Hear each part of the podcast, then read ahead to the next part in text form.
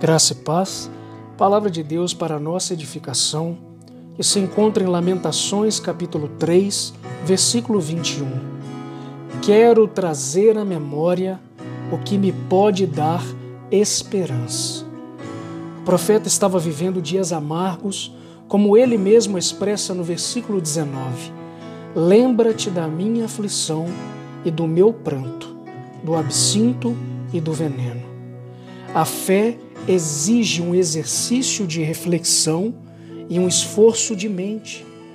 O profeta tinha na mente o sofrimento que estava vivendo naquele momento, dias difíceis. Porém, não se esqueceu de que, apesar da situação momentânea, havia esperança. Quero trazer a memória. Torno a trazer a memória. É um exercício nós percebemos que quando o profeta toma essa atitude, do versículo 22 em diante, a sua postura muda.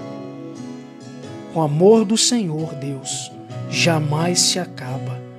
A sua bondade não tem fim.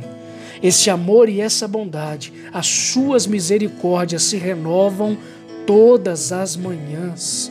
E como é grande a sua fidelidade.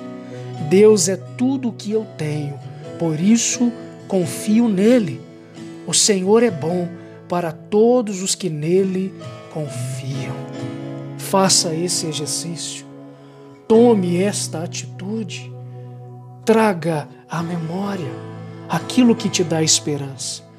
Lembre-se das lutas pelas quais você já passou, dos desertos que você já enfrentou e das tempestades que Cristo já acalmou. Confie no Senhor, porque verdadeiramente Ele tem cuidado de nós. Que Deus te abençoe, em nome de Jesus.